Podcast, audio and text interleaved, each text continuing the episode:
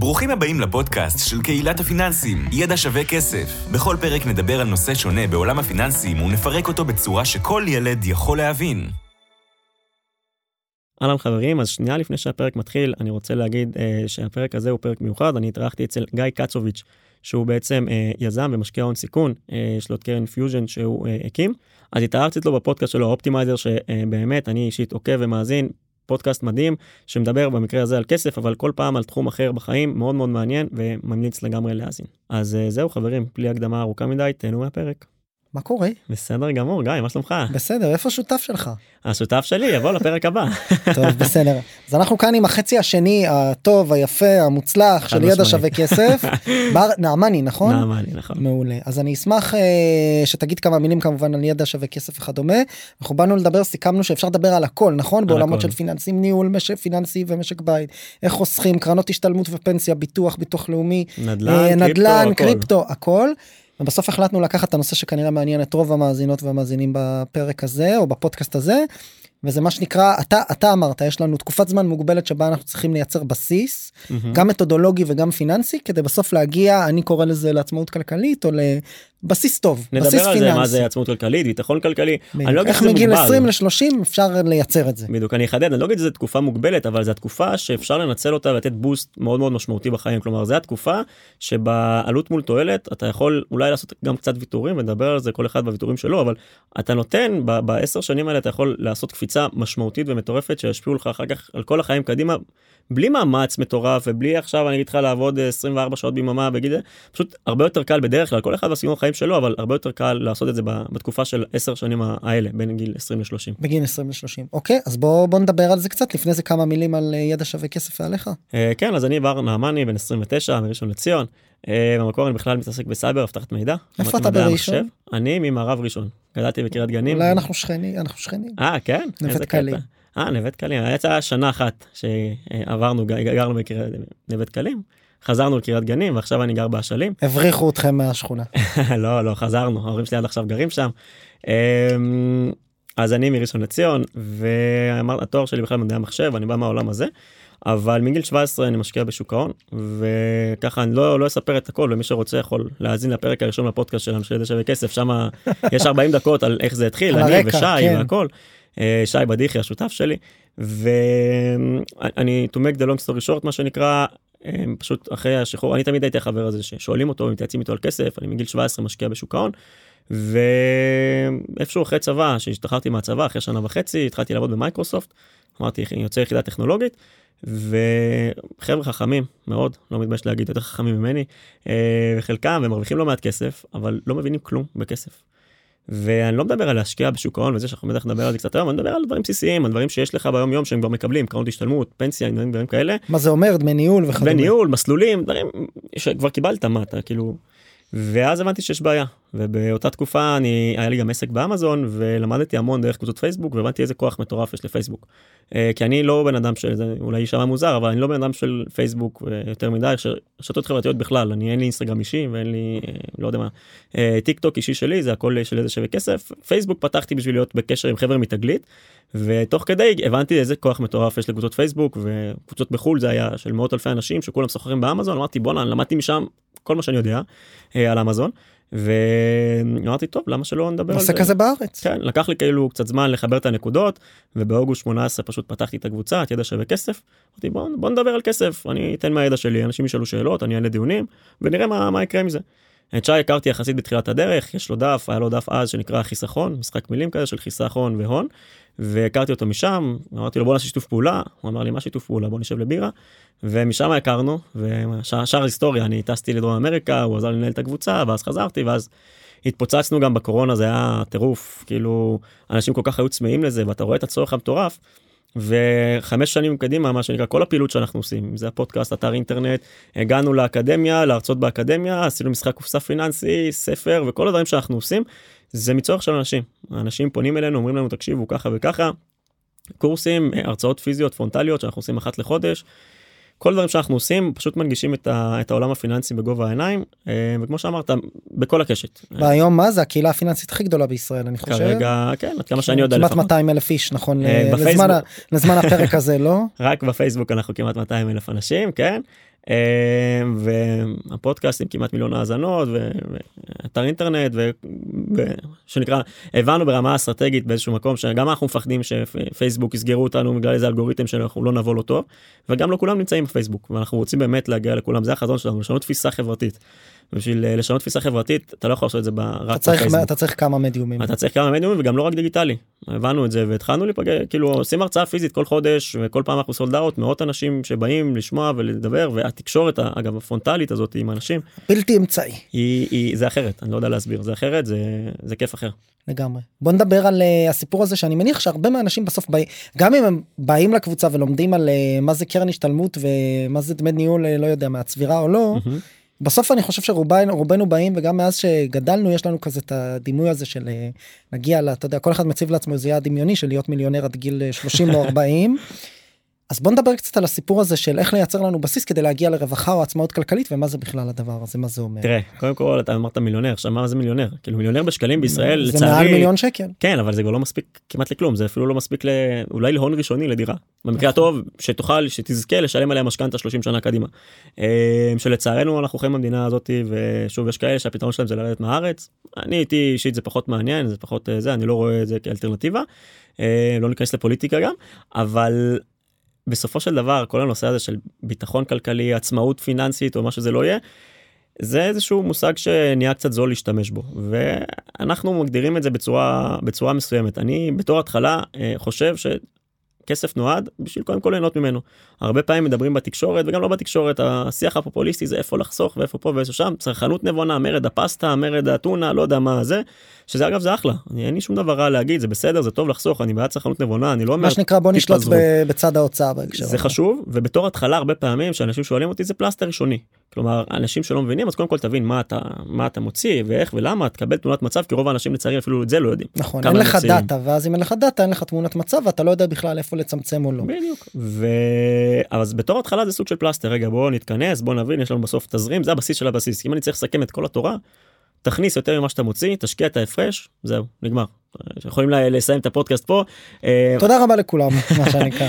כן זה הבסיס כאילו אבל כן. זה זה משם אנחנו אומרים אז בצד ההוצאה אנחנו מסתכלים על זה ממש אה, תהליכית אז אה, מה שנקרא תוציא תכניס תכניס יותר ממה שאתה מוציא תחסוך את היתרה ותשקיע את היתרה.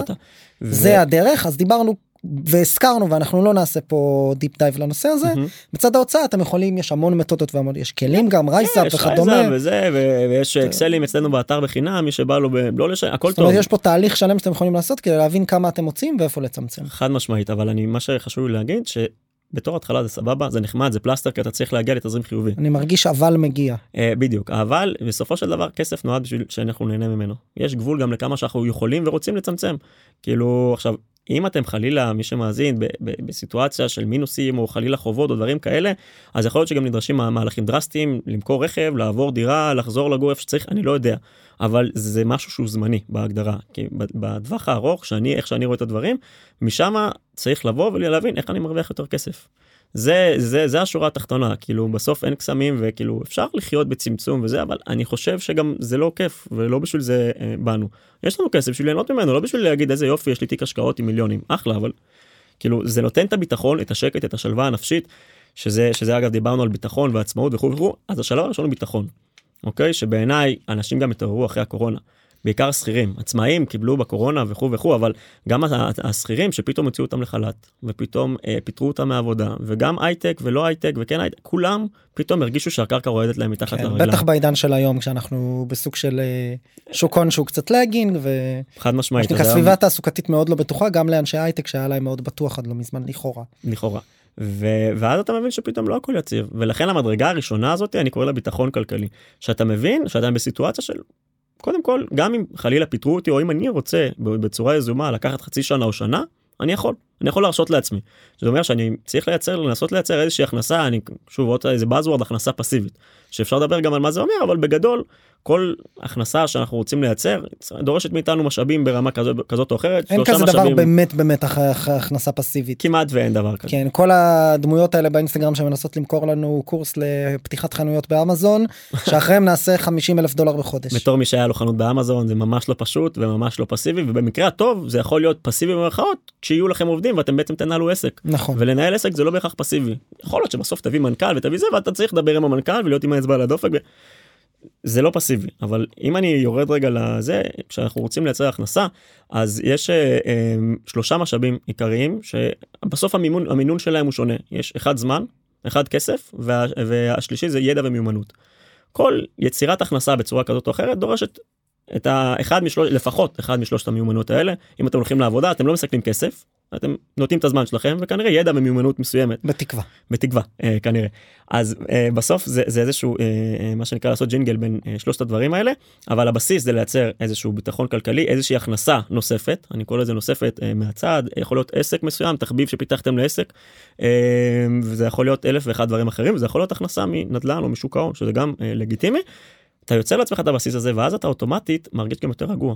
אתה אומר וואלה סבבה מגניב אני יודע שאם חלילה מפטרים אותי או שאם אני מרגיש שאני כבר זהו grind out בעבודה וחנוק פה ולא יודע מה אני יכול לקחת לעצמי כמה חודשים בלי שהבוס יעשה לי פרצופים ואם הוא עושה לי פרצופים אז הכל סבבה אז אני אמצא מקום אחר ואני לא בלחץ עוד חודש חודשיים איך אני משלם משכנתה ואוכל את האוכל לילדים אז זה השלב הראשון של להגיע לביטחון הזה. אז יש פה איזה נקודה מאוד חשובה שרק נשב עליה. אנחנו לא מוכרים פה הבטחה לעסק צד הזה שייצר לכם את ה-50 אלף דולר בחודש או 10 אלפים דולר בחודש וגורם לכם להפסיק לעבוד ולטייל בכל העולם כמו ההבטחות שאנחנו רואים ברשתות החברתיות ולפטר את הבוס ולחיות את החיים שתמיד רציתם כי בסוף הדבר הזה לא מתכנס סטטיסטית. אין באמת הרבה אנשים שמצליחים לעשות את זה. mm-hmm. רוב האנשים לדעתי שמוכרים את הקורסים וההדרכות האלה מתעשרים בעיקר מהקורסים וההדרכות ולא מהעסקים עצמם. אני בטוח שגם יש להם עסקים סבבה אבל לא, לכ... אבל לא לכולם אני מקווה לפחות גם בשבילם. mm-hmm. ובסופו של דבר אנחנו מדברים פה בוא נקרא לזה לא ממקום מוריד בכלל אלא ממקום מאוד uh, ריאלי אנחנו מדברים פה על האדם הממוצע. בן אדם שיש לו מסלול אמרת הוא uh, היה בתיכון עשה צבא יצא לטיול שאחרי חזר לימודים עבודה ותוך כדי רוצה למצוא לעצמו עוד משהו mm-hmm. להגדיל טיפה את אה, בוא נקרא לזה העצמאות הפיננסית או הביטחון הפיננסי שלו. ופה אנחנו מציעים איזושהי תפיסה שאומרת לא צריך לוותר על הכל ולעזוב וללכת ולהקים אה, עסק ולהיות אה, שקועים רק בו אלא לייצר כמה או מקור אחד של הכנסה פסיבית בין אם זה שוק ההון נדל"ן קריפטו או חנות באמזון זרק. חד משמעית צריך גם להבין בסוף מה משלושת המשאבים האלה כמה ממני אתה נדרש להשקיע. אני סוג של מבדיל בין השקעה שוק ההון ונדל"ן שוב נדל"ן גם תלוי מה אתה עושה אם אתה כל היום הולך קונה דירות ומוכר דירות ומנהל את העשרה דירות אז כן אז זה דורש הרבה התעסקות אם זה דירה אחת אז, אז יש התעסקות אבל זה לא בהכרח משהו ששואב ממך את היום יום נכון אבל בסוף אני בתפיסה שלי חושב שבמיוחד בעידן של היום ש... אז עזוב שהכל דיגיטלי וכו' וכו' סבבה אבל גם יש את כל הכלי AI האלה ואתה רואה מיליון סרטונים של אתה מדבר עם ChatGPT ואומר לו בוא תפתח לי חנות באמזון ותייצר לי את הלוגו עם עם ה... עם ה... Midjourney כן. עם Midjourney או עם אה, שכחתי איך קוראים לזה של ChatGPT אבל של OpenAI. אבל בוא תייצר לי כזה תייצר לי כזה אתה צריך קודם כל להאמין בעצמך שאתה יכול לעשות את זה ואתה צריך יוזמה ולא לפחד ו- ולהבין מה גם מה אתה אוהב לעשות בסדר? אמ, וצריך להתחיל ולנסות. אני, אני אומר המזל שלי אמ, שהתחלתי בתחילת הדרך שבאמת בצבא אני למדתי במרכאות מקצוע את כל העולם שאני מתעסק בסייבר ואבטחת מידע אבל למדתי ללמוד לבד שזה אגב גם כתבה שעשיתי באתר אצלנו, איך לומדים דברים לבד. והיום עם ה-chat GPT ועם כל מה שהג'נרטיב AI הזה זה הרבה יותר קל, אבל אין, אין, אין משהו שאי אפשר לעשות היום, אני באמת חושב. אה, כמובן כל אחד במה שהוא אוהב וביכולות האישיות שלו, אבל לגמרי לנסות לייצר הכנסה נוספת, אני גם חושב שזה עולם מאוד מאוד דינמי, רוב האנשים זה לא כמו פעם שיושבים 30-40 שנה באותו מקום. אז הסכמנו על התפיסה, מה הנקסט סטפ מבחינתנו? אז תראה דיברנו על ביטחון אגב כשאני אומר ביטחון כלכלי או עצמאות כלכלית בסוף אני בן אדם מאוד פרקטי ואנליטי ואני אוהב לכמת את זה לכסף. מה זה אומר ביטחון כלכלי? המאזין עכשיו שומע טוב הוא מדבר איתי על ביטחון וזה מה זה אומר כמה כסף בסוף בוא נדבר בכסף. אבל אז אנשים זורקים יעדים הם לא יודעים איך להציב אותם. סבבה. אני רוצה לעשות uh, אה, 100 אלף דולר נוספים בחודש זה הרי לא ריאלי אם אני כרגע בחובות uh, למס הכנסה. זה לא ריאלי היום אבל אני בעד תמיד uh, לש, לשאוף גבוה אתה יודע תכוון לירח מקסימום תפגע בכוכבים אז כן צריך להיות ריאלי אבל גם צריך להיות שאפתני. אגרסיב בת פסבול. אני, אני מסכים וההגדרה שלי של ריאלי ושאפתני כי זה סוג של כזה אה, פרדוקס זה אם אני מציב לעצמי מטרה שאני היום יודע איך אני הולך להגשים אותה כנראה שהיא לא מספיק שאפתנית כי אני כבר יודע מה הדרך. אז זה לא באמת כאילו מעניין אני צריך להציב מטרה שהיום אני מסתכל אומר שמע אין לי מושג מאיפה אני מגיע לשווי של 20 מיליון שקל 10 מיליון שקל לא יודע איך זה קורה. אבל אם, אם אה, קראת את אה, חשוב והתעשר, שבעיניי ספר מדהים, וצריך לבוא אליו עם ראש פתוח וגישה טובה, ואני אישית משתדל מאוד ליישם שם וקורא אותו גם שוב ושוב. ספר שאני אני הרבה מחלק ספרים, את הספר הזה אני לא מחלק. אמ, ובשורה התחתונה מה שאני בא להגיד צריך לכוון את הראש למקומות האלה ואני בטוח שאתה תתחבר לזה ואתה תדע מדברים אמ, אחרים שעשית אה, לפני ברגע שאתה מכוון לשם אתה פתאום רואה הזדמנויות בצורה אחרת. זה כאילו כמו קסם במרכאות אבל פתאום אתה רואה הזדמנויות בצורה אחרת פתאום אתה אתה אתה מודע לבעיות שאתה יכול אומר אוי אולי אני יכול לפתור את הבעיה הזאת. זה לא חייב להיות עכשיו בעיה בסקייל ענק ובוא נפתור את בעיית הלא יודע מה האקלים בעולם.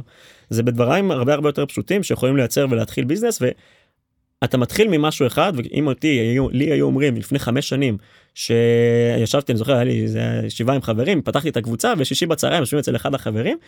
ואומר לי מה זה הדבר הזה צירפת אותי בפייסבוק כדי שווה כסף וזה מה אמרתי לו תשמע לא יודע נראה נזרום. אומר לי מה אתה תעשה מזה כסף וזה אמרתי לו תשמע אין לי מושג אני לא מתכנן לעשות מזה כסף אני לא יודע מה יקרה. אני פותח ו- ואם היו אומרים לי חמש שנים קדימה שאני אה, מלא אולם מלא סולד אאוט בסינמה סיטי 350 אנשים שיבואו לשמוע אותי מדבר על כסף שאני אה, אחזור לא, לאוניברסיטה למכללה שרק סיימתי שם ב2018 סיימתי את התואר ואני אחזור שם בתוך מרצה ונפתח משחק קופסה וספר ומיליון דברים שאנחנו עושים אני לא הייתי מאמין. אתה לא יודע לאן הדברים יתפתחו. אני אומר תתחיל תנסה תראה לאן זה אה, זה הולך ואני רגע חוזר אחורה כי, כי זה דיברנו על לכמת אז בסוף אמרת קודם כל אפשר להציב וצריך להציב את המטרות ואנחנו מדברים על זה מבחינתי בקצרה מטרה צריכה להיות קודם כל מדידה דיברת על 100 אלף דולר אז זה דבר ראשון זה כבר צעד טוב. כן, מדידה ומוגבלת מדידה, בזמן. דבר שני תחומה בזמן בדיוק שנבין אוקיי אני רוצה לקנות דירה בשתי מיליון שקל אבל אם זה יהיה בגיל 80 סבבה לא סבבה כנראה שהשאיפה לפני אז אחד מדידה אחד אה, תחומה בזמן והשנייה והקריטריון השלישי זה מה שדיברנו עליו ריאלי אבל שאפתני. זה הדברים האלה עכשיו בואו ניקח דוגמה בן אדם אומר תקשיב אני בשביל ביטחון אה, אה, כלכלי מספיק לי 5,000 שקלים בחודש. אוקיי אז עכשיו אנחנו נכנסים לאיך אני מייצר 5,000 שקלים בחודש שלא תלויים בעבודה. אם זה עסק מהצד דברים שאני יודע ואוהב לעשות אה, ובין אם זה לא יודע שוק ההון או נדל"ן עכשיו אין כן. דבר שהוא... תשואה על ההשקעות שלי בשוק ההון או שכירות כן, מדירה? או שכירות מדירה או נדל"ן בחול הכל הכל קביל. אני לא נכנס פה עכשיו יש לנו מאות פרקים אה, מעל 100 פרקים בפודקאסט שכל פעם אנחנו לוקחים פרק נושא ספציפי ומפרקים אותו ולא אי אפשר לכסות הכל פה אבל הרעיון זה לכמת מספר להבין והשלב הראשון זה ביטחון כלכלי בעיניי. אחרי שאתה בביטחון כלכלי אתה גם יכול לחשוב בצורה אחרת. יש לך פנאי מנטלי. יש לך פנאי בדיוק מנטלי בראש אתה אומר טוב אני לא בא, בא אני יצאתי רגע מההישרדות לא יצאתי בהכרח ממרוץ העכברים עדיין אבל יצאתי מהמסלול של ההישרדות. שאני צריך לרוץ וזה ובבוס ושלא יפטרו אותי ושכן יפטרו אותי ולהתקדם לעבודה הבאה ומשכורת אני רץ אחרי. יש לי לפחות הבסיס כל אחד בשבילו המספר הוא 5 או 7 אלף או 10 אלף שנותן לו אולי אפילו להוריד רגל לעבוד מה ריאלי להתחיל איתו. תראה כל אחד זה ריאלי בשבילו זה משהו אחר אני מכיר אנשים שבאים מרמת השרון והסביבה שלהם היא שונה והם יוצאים אה, חבר'ה שעובדים איתי ומשתחררים מהצבא ומרוויחים 30 ו-40 אלף שקל בחודש.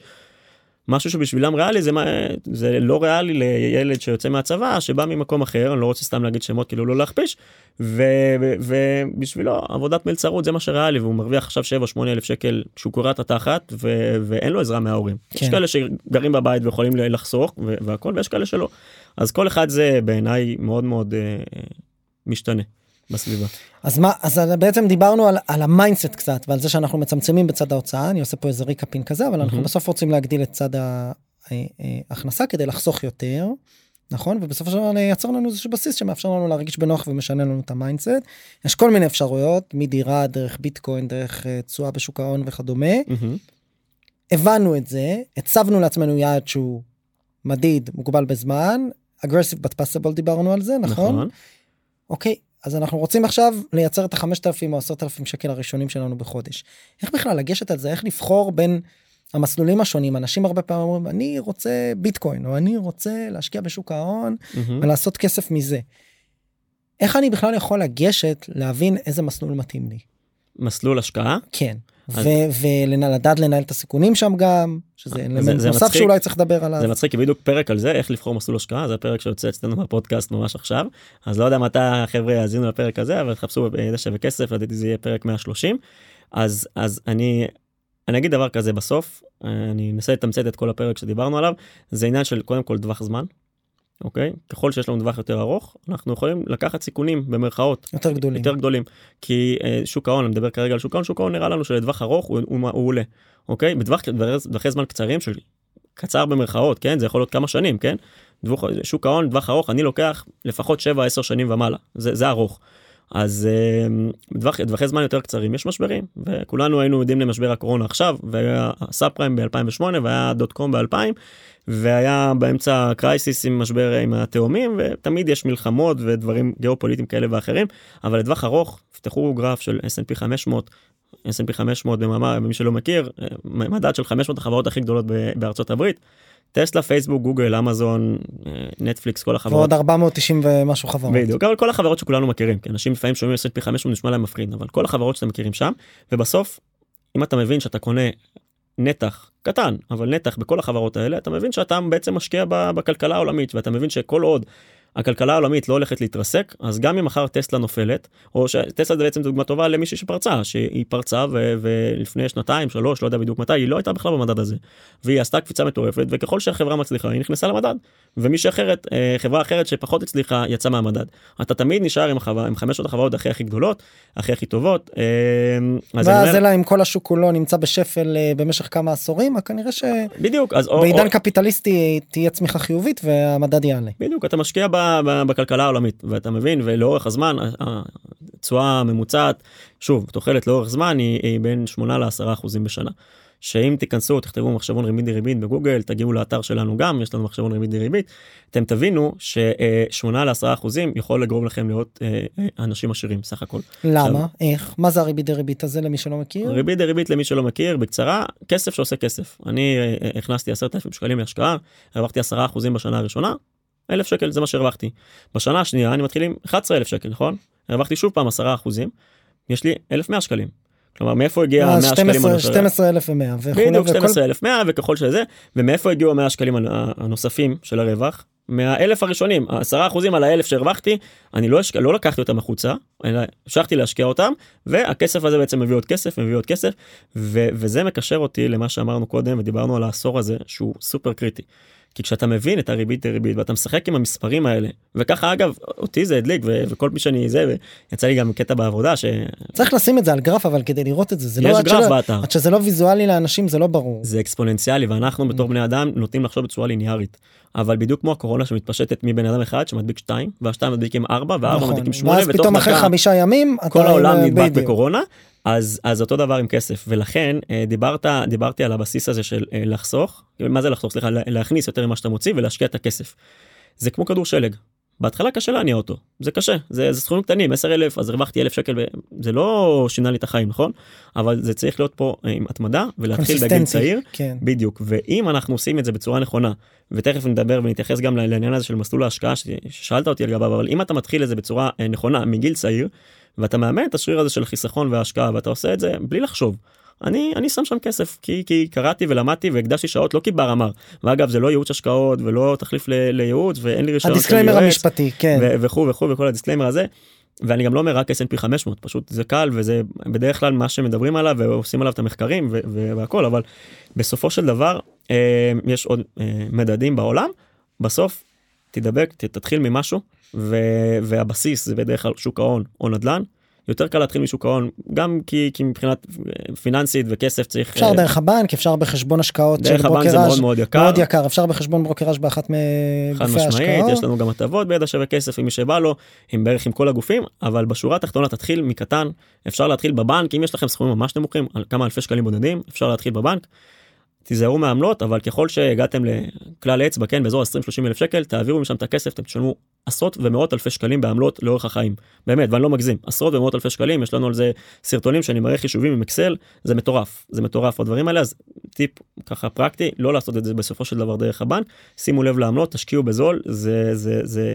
אתה יודע כל הכסף הזה שבסוף כל 20 או 100 שקל או 1000 שקל שאתה משאיר את עצמך בכיס בשלב מוקדם שעובד 20 30 40 שנה קדימה זה מייצר זה גם עובד בשבילך ריבית דריבית וגם זה כסף ששילמת אותו לבנק כל חודש אז כשאתה בודק את זה לאורך 50 שנה אתה מגלה שזה עשרות אלפי שקלים. מאות אלפי שקלים לאורך 50 שנה חד משמעית אז uh, תתחילו מהדבר הזה ו, ו, ודיברנו על העשור הזה שהוא משמעותי. ולמה, ולמה הזכרנו באמת את שוק ההון דווקא? כי יכולנו לדבר אני אני בכוונה בהקצנה ושוב אני אני מושקע בכל האזורים אז אני מרשה לעצמי אפשר בכוונה לדבר על אה, ביטקוין ונדל"ן מהמם. אבל בחרנו דווקא את שוק ההון וקצת אה, לא הזכרנו את שמו ויש פה ספר מחוץ לסטודיו של ג'ון בוגל מהמם. על להשקיע בשוק כי אנחנו בעצם משקיעים בכלכ... במדד ה-S&P הוא בעצם מייצג את 500 החברות הגדולות.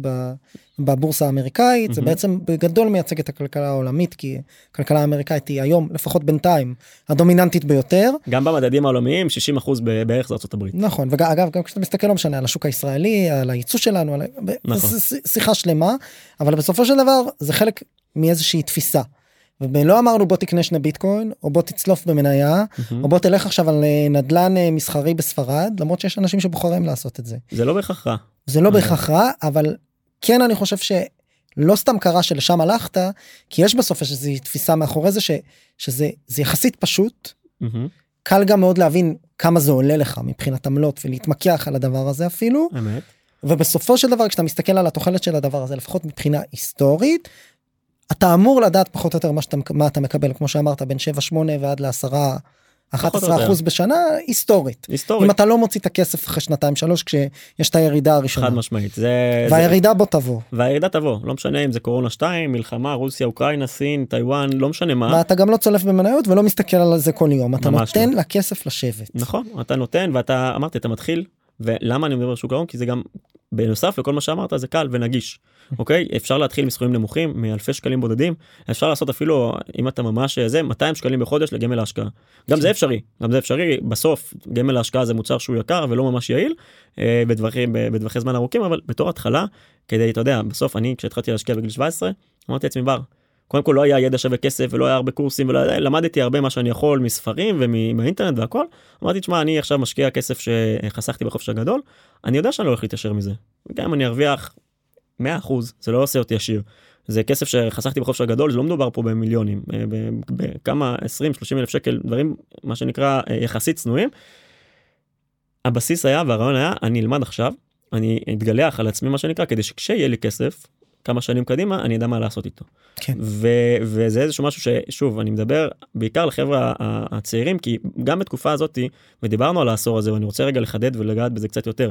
העשור הזה הוא עשור של הזדמנות מטורפת ששוב יש מקרים שאי אפשר לחיות בבית דברים כאלה אבל לא רוב האנשים רוב משתחררים וחיים בבית אצל ההורים וגם אם אתה מרוויח 6 או 7 אלף בחודש זה פחות או יותר משכורת מינימום ומי שעובד במלצרות כנראה מרוויח גם יותר מזה.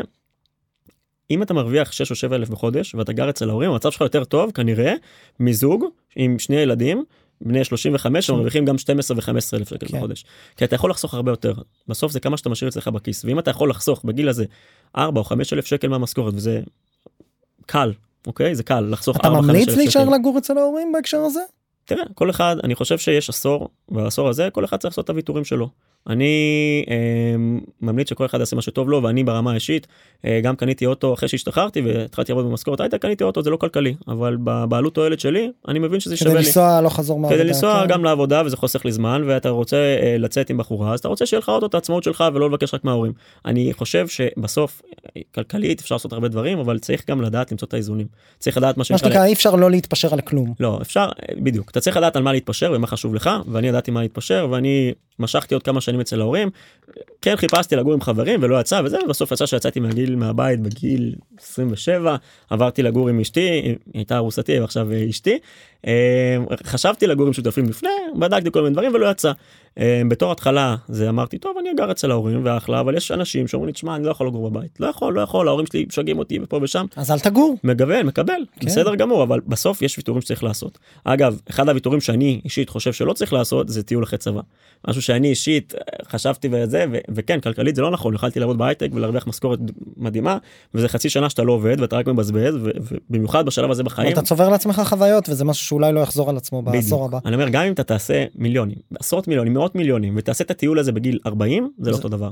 זה לא יהיה אותו דבר לא משנה כמה כסף תעשה ותהיה עשית ביאכטות טיול אחרי. צבא? עשיתי טיול אחרי צבא זה מה שאני אומר החצי שנה הזאתי זה חוויות שלא יחזרו ואני אומר צריך למצוא את האיזונים זה חשוב אני כאילו כל פעם אני גם תמיד שמדברים איתי אני מצטער בכובע של כסף והכל וכסף זה חשוב אבל אני מנצל גם את בסוף צריך הבמה גם לחיות. להגיד בדיוק צריך לחיות וצריך למצוא את האיזונים וגם בעשור הזה שזה עשור שבדרך כלל חיים אותו ופה ושם ואחלה ותהנו מהחיים ותצאו ותבלו וחול והכל. שימו בגב המוח את הסיפור הזה של הוצאה הכנסה חיסכון בדיוק. ודיברנו על אה, בשיטת ג'ון בוגל או להשקיע בשוק או להשקיע ב-S&P למה? אז אני שואל אותך רגע שנייה לפני נדל"ן וביטקוין וכולי וניהול סיכונים ואפיקי השקעה ויתרונות וחסרונות. ספציפית בשוק ההון למה לא לצלוף במניות? אני כאילו נראה לי שאני יודע את התשובה אבל אבל בכל זאת. בסוף הסיכון מול הסיכוי לא שווה את זה. זה דורש כל כך הרבה כל כך הרבה ואם מסתכלים סטטיסטית ותקרא את הספר המדריך למשקיע המתחיל של ג'ון בוגל אה, שפה אה, שזה ספר שהבאנו מחול זה רב מכר בינלאומי כן. זה לא אני כתבתי אבל קראתי אותו אגב אה קראת? כן. אה מגניב אז יש לך אני גם אה, משקיע בשיטה הזו. אז מדהים אז גם אני. אוקיי, ו- אני, אני אגיד את מה אני אני שנייה מקצר אני אומר בסוף כל תנועה בשוק ההון היא, היא, היא תנועה דו כיוונית. מהמם. אני אגיד אה, במילים פשוטות אם אתם עכשיו צעירים שמאזינות או מאזינים לפודקאסט הזה ואומרים מה לא צריך להשקיע ב-S&P בר אה, קשקשן ומה גיא הזה הוא סתם מנחה פודקאסט ומשקיע הון סיכון הוא בכלל לא מבין בשוק הון אני צולף בטסלה במייקרוסופט וב-AT&T. מהמם. זאת אומרת כל פעם כשאתם קונים מניה מישהו מכר אותה נכון ובעצם מה שאתם יוצאים זה מנקודת הנחה שאתם יודעים יותר טוב לקנות ממי שמכר מוכר. מהמם. עכשיו רוב השחקנים בשוק הזה הם או שחקנים מוסדיים או שחקנים אה, עושים או. שחקנים אלקטרוניים נכון כל המכונות. המהירות האלה למיניהם אלגו trading final וכדומה ויש פה לדעתי פערים בהגדרה. אסימ, מה שנקרא אסימטריה של מידע ואסימטריה של מש, משאבים. משאבים. השחקנים האלה מזיזים הרבה יותר כסף רואים את השוק בצורה הרבה יותר טובה מכם. longer term גם אחורה גם קדימה וכנראה שהצעדים שהם עושים משפיעים לאורך זמן יותר על השוק ממה שאתם תוכלו להשפיע כסוחר קטן פשוט שסוחר בכמה אלפי או עשרות אלפי שקלים מהמם. במקרה הטוב כנראה. עשרות אלפי שקלים דולרים. דולרים. אני- ו- אני- ובגלל זה כשאתה משקיע בשוק אתה בעצם הולך איתם והם לאורך זמן לא רוצים להפסיד אז מה שנקרא אז תראה you had בסוף your bets זה עניין של ניהול סיכון ברור שאתה יכול לעשות הרבה כסף מלקנות טסלה כשהיא הייתה קטנה ולעשות פי 2000 על המניה אבל יש גם סיכוי שתפסיד את של- כל הכסף. בדיוק יש גם כאלה שפשטו רגל יש לי כמה דברים להגיד על זה קודם כל דווקא האנשים זה טוב, הגדולים אבל- תיארת את זה טוב אז תשלים אותי. אז אני אשלים אני אחדד יש כמה דברים קודם כל גם האנשים הגדולים המוסדיים ושמנהלים עשרות מיליארדים ומאות מיליארדים וטריליארדים.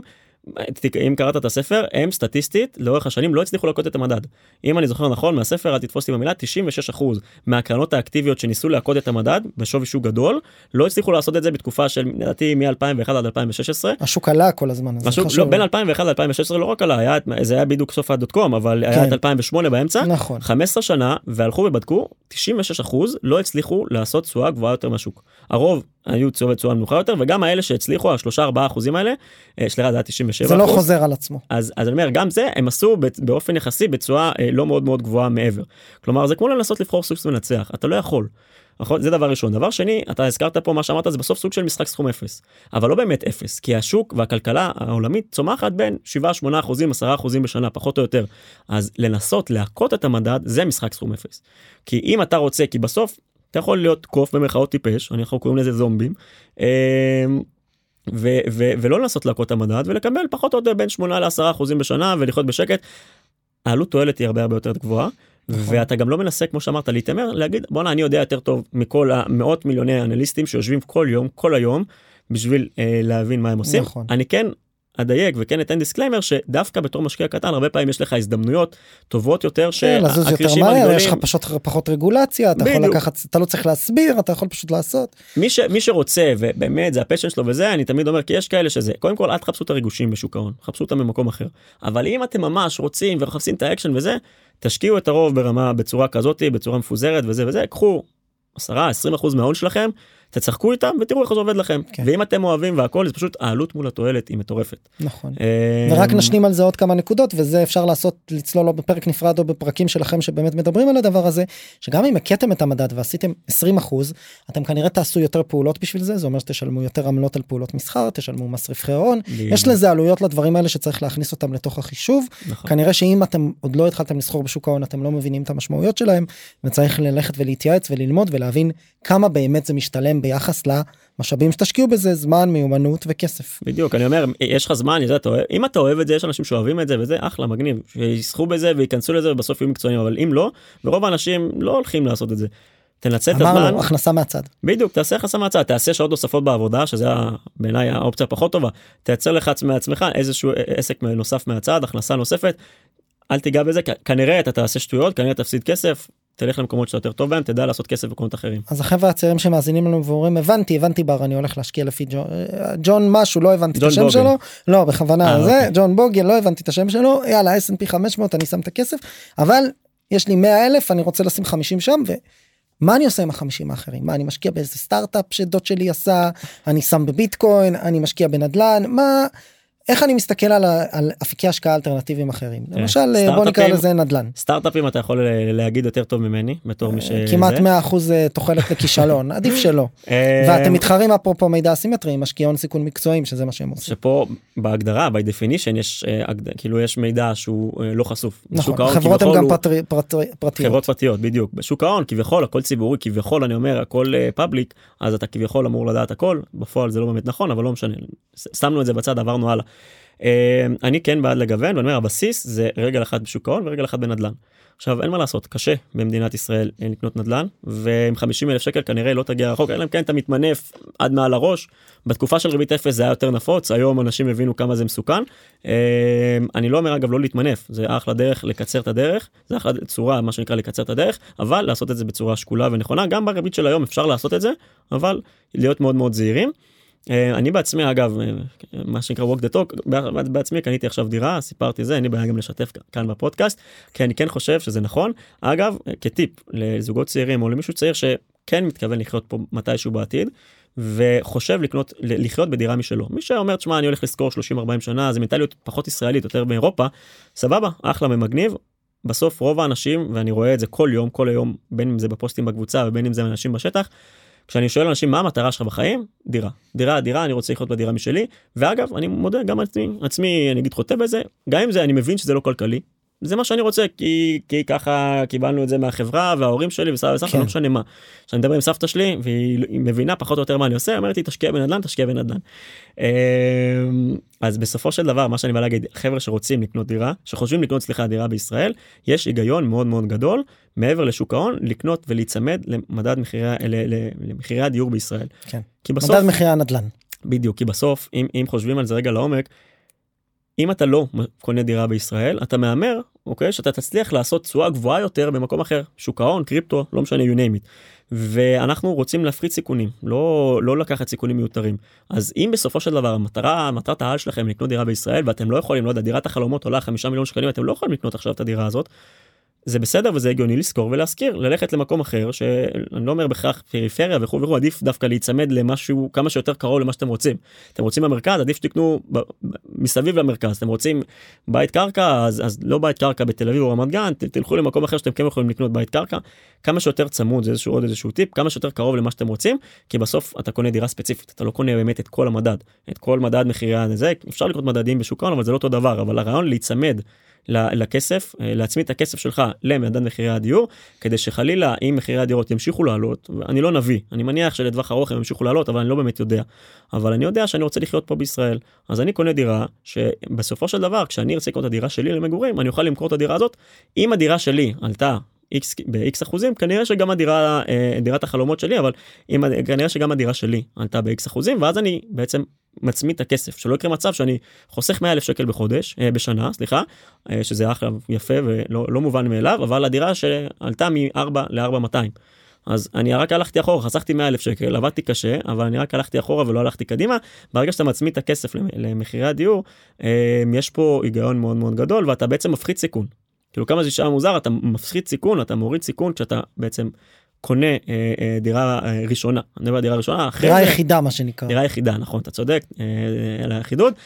זה, זה חשוב כי זה לא רק דירה ראשונה זה באמת דירה נכון. שאז אתה לא משלם. אה, ואז יש המון המון פטורים גם נכון. אה, אתה לא משלם מס רכישה כמעט עד מיליון 900 פחות או יותר אה, מעבר לזה במדרגות ואתה לא משלם מס שבח אם זאת דירה יחידה בעת המכירה והכנסה של שכירות מעל 5500 זה כבר הגיע לאזור 5500 אתה, אתה לא משלם בכלל מס הכנסה ואחרי זה יש כל מיני פטורים ועניינים כן 5480 ומשהו כמעט משהו כן. כזה.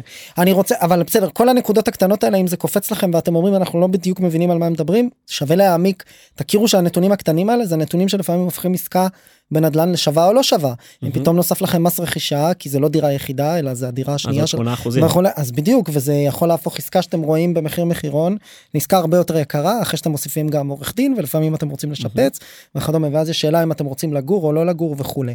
אבל בכל זאת דיברת על ההצמדה של הכסף למחירי הנדל"ן מהמם. אתה כאילו יוצא מנקודת הנחה באמת שהמחירים יעלו ושאני בסוף מה מוכר את הנכס או לא מוכר אותו בסוף כי יש אנשים שקונים את הדירה ואומרים אני אקנה דירה אני אקח משכנתה והשכירות תיתן לי תשואה. זה לא תמיד כזה סיפור טוב כי כשאתה קונה במקום שהוא יחסית מבוקש השכירות אה, מייצרת תשואה יחסית נמוכה באחוזים מערך הנכס. חד משמעית. תל אביב למשל אנשים לא מבינים כולם רוצים לגור בה. דירות סופר יקרות אבל בן אדם זה עובד הפוך ככל שהמחיר הנכס יותר גבוה גם אם השכירות נתפסת לנו מאוד גבוהה כאזרחים. משלמים 12 אלף שקל או 5,000 או 7,000 שקל שכירות בתל אביב כאחוז מסך הנכס זה לא זה עדיף. לך לשים את כל הכסף עדיף לך לשים 4 מיליון בשוק ההון. ולעשות 7-10 אחוז בשנה. חד משמעית זה בדיוק אז העניין. אנחנו מהמרים פה גם על עליית הערך של הנכס אז, עצמו. אז זה בדיוק העניין בסוף השקעה אם אתה בוחן השקעה נטו ואני לא מדבר על מגורים השקעה נטו נכון. כנראה ששוק ההון ינצח לטווח ארוך כנראה אני לא באמת יודע אבל סטטיסטית אחורה זה מה שאנחנו רואים למרות הזינוק והמטורף פה במחירי הדירות בישראל אם אנחנו לוקחים טיפה אחורה 20 שנה ולא רק 10 שנים האחרונות או 15 שנה האחרונות אנחנו רואים ששוק ההון יודע אה, אה, לעשות את זה ויודע לנצח אבל עכשיו הזכרת את תל אביב אנשים לא מבינים שהם לוקחים משכנתה לא יודע דירה עולה 3 מיליון שקל אתה לקחת 75% מימון אה, אז זה פחות או יותר מעל 2 מיליון שקל. כן 2 100 2 100 פחות או יותר. אתה מבין שעל הכסף הזה אתה הולך לשלם ריבית של פחות או יותר 4-5 אחוזים. נכון. הריבית הזו גם צמודה לפריים. אה, תלוי בתמיל משכנתה וכו' וכו' לא Mhm. ניכנס לזה עכשיו זה קצת מורכב אגב טיפ אם אתם קונים עושים עסקת נדל"ן עושים משכנתה קחו יועץ משכנתה אישי שלכם לא של הבנק לא שום דבר בתור מישהו שאגב מישהו שהוא בצד שלכם. מישהו שהוא בצד שלכם אני עשיתי קורס יועצי משכנתאות אני אובייקטיבי לגמרי אני לא מלווה אני לא נותן אה, מה שנקרא ייעוצי משכנתה מה שנקרא אל תבואו אליי. אל לכו למישהו אחר. אני אומר חברים אני ראיתי מקרים כחלק מהקורס לקחתי חברים וראיתי את המשכנתאות. הבדל בין משכנתה טובה ללא טובה יכול להגיע למאות אלפי שקלים ברור. בלי זה להגזים כמו אלפי להורדה שקלים. בדמי ניהול בקרנות פנסיה. בדיוק זה הניצחונות הגדולים אגב שאני מדבר עליהם מרד הפסטה וזה תתמקדו על הניצחונות הגדולים תבינו את הפנסיה שלכם תשקיעו את הכסף תעשו משכנתה נכון בצורה נכונה שלושה ארבעה דברים כאלה שאני מדבר עליהם הניצחונות הגדולים מאות אלפי שקלים כל החלטה אחת החלטה אחת לא אמרתי כל יום ללכת לסופר ולהשרות את זה זה אחלה זה בסדר החלטה אחת נכונה מאות אלפי שקלים ששווים לכם אה, קדימה ודיברנו על זה גם בדמי ניהול.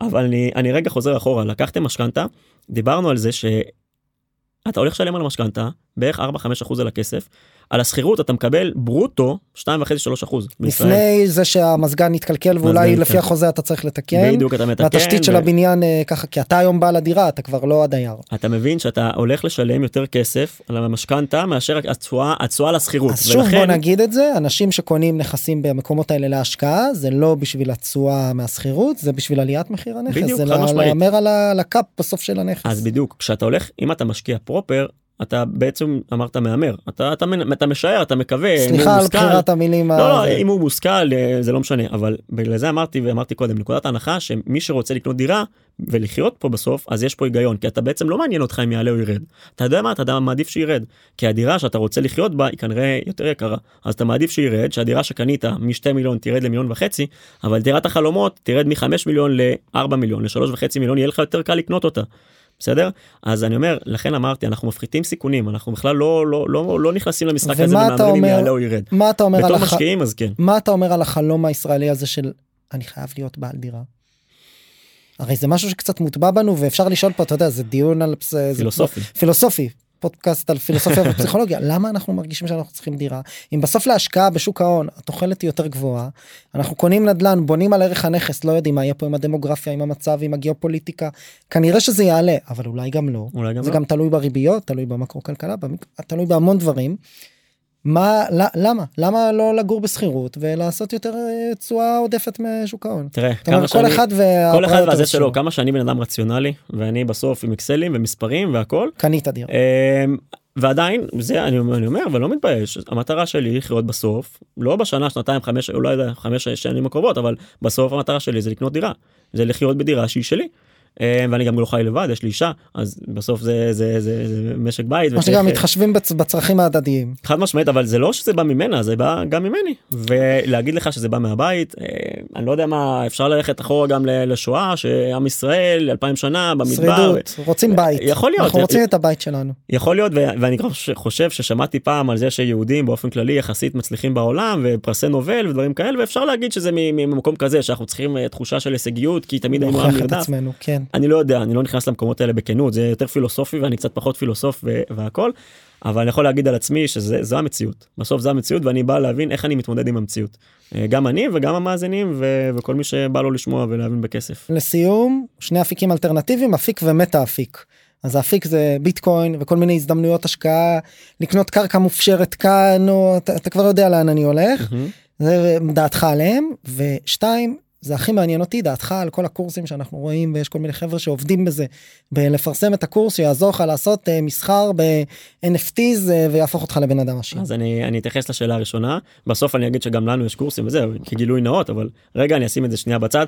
העולם הזה של הקריפטו קודם כל אני בעצמי משקיע בקריפטו ובהתחלה תפסתי את זה לגמרי בתוך הימור בתור הימור ב2017 באייפ הראשון אני נכנסתי אמרתי מבחינתי זה קזינו אני שם שם כסף ילך ילך לא ילך נשרף הכסף זה היה גרושים באופן יחסי ואמרתי טוב מקסימום נשרף הכסף.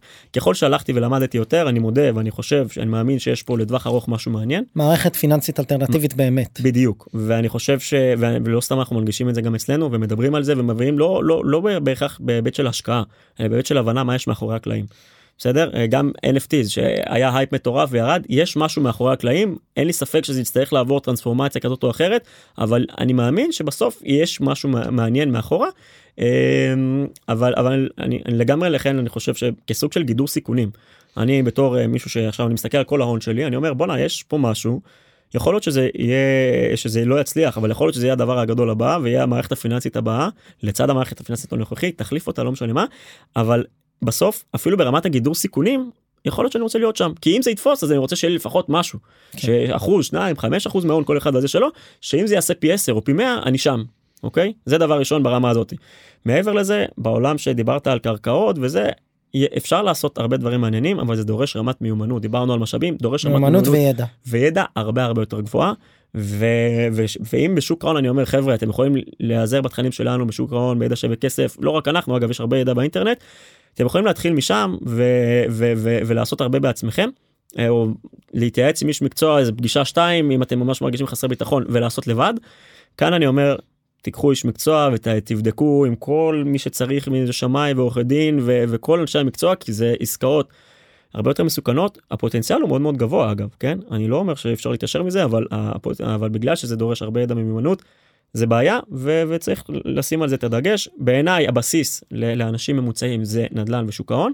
אני מתחיל משוק ההון ואז נדל"ן ומשם אפשר להיפתח אה, גם לקריפטו ברמה מסוימת וגם אם יש כשיש הון יותר גדול גם לעסקאות כאלה כמו שדיברת איזה נדל"ן בחול אני אגב מושקע בהכל יש לי נדל"ן בישראל וגם קרקע וגם אה, אה, עכשיו שקניתי דירה וגם נדל"ן בחול וגם קריפטו וגם שוק ההון אני מושקע בהכל אז אני לא אני, אני אגיד אובייקטיבי. ומה לגבי הקורסים והתכנים האלה איך אנחנו יכולים לצרוך אותם בזהירות ולא לעקוב אחרי תסלח לי שרלטנים. אני מסכים איתך שלצערי יש הרבה שרלטנים ובתור מי שחי שם אתה יודע אני לא יכול להעיד על עצמי אבל אני 99% מהתוכן שלנו כמו שאני עושה פה ובפודקאסט והכל הוא בחינם. ואני מזמין לאנשים לעשות ולעקוב בחינם ו- ובסוף הצורך הזה כשאנחנו באנו והבאנו אותו הוא מתוך הקהילה. אבל איך להיזהר?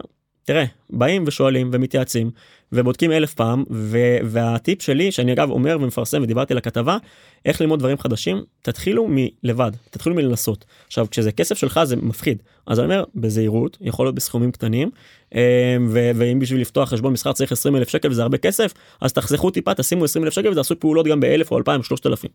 וגם אם ירד 50 אחוז אז הפסדתם 50 אחוז מ-2000 שוב שתבין 50 אחוז זה, זה קרייסיס בקורונה זה לא ירד אני מדבר על, כן. על S&P 500 בקורונה S&P 500 לא ירד 50 אחוז כן. בסדר אז אז אומר תתחילו מלבד תבינו אוקיי את הבסיס לרוב אפשר ללמוד לבד. את הבסיס ויש ים של ים של תוכן. יש אנשים אוטודידקטים שיודעים ללמוד לבד ולעשות את זה לבד ולהתקדם לבד ולא צריכים קורסים. כן. יש כאלה שצריכים טיפה יותר עזרה אז אז אז תבינו לבד ואז תבינו אחרי שאתם שוחים טיפה ומבינים את הבסיס תוכלו לראות את רמת העומק של התכנים שאותם חבר'ה משדרים. אתם תוכלו לשאול את השאלות הנכונות בצורה ש... יותר נכונה. בדיוק. ואם זה מרגיש בבטן שרוב התוכן מורכב מסיסמאות של אני אעשה אתכם עשירים אתם מה שנקרא תגיעו למיליון דולר תוך חודש הנה עוד שני לקוחות שלי אז יש פה סימן רע אם לעומת זאת הם נותנים לכם באמת ידע ומיומנות ללא הבטחה לתוצאה נראה לי שיש פה אירוע קצת יותר מעניין. אני מסכים לגמרי תעקבו אחרי היום הכל פייסבוק ולכולם יש אינסטגרם תעקבו ובסוף אני מאוד מאמין באינטואיציה בעולם העסקים וזה בשותפים והכל. יש לכם אינטואיציה טובה וזה בן אדם זה אז תתחילו לעשות את הבירורים יותר לעומק ותבינו ככל שתלמדו את הבסיס תוכלו גם לשאול את השאלות הנכונות תבינו אם הבן אדם הוא חרטטן או לא. בר אני רוצה להגיד לך המון תודה נהניתי היינו פה בקצב גבוה. כן כן אני בקצב גבוה ממש תודה גיא אה, על הבמה ואני חייב להגיד ולפרגן אה, לפודקאסט הזה האופטימייזר שאני אישית אה, מאזין לו ואני חושב שאחלה תכנים והוא מאוד מאוד מעניין כל פעם לוקח אותך לכיוון אחר ופותח לי את הראש מעניין לגמרי. תודה.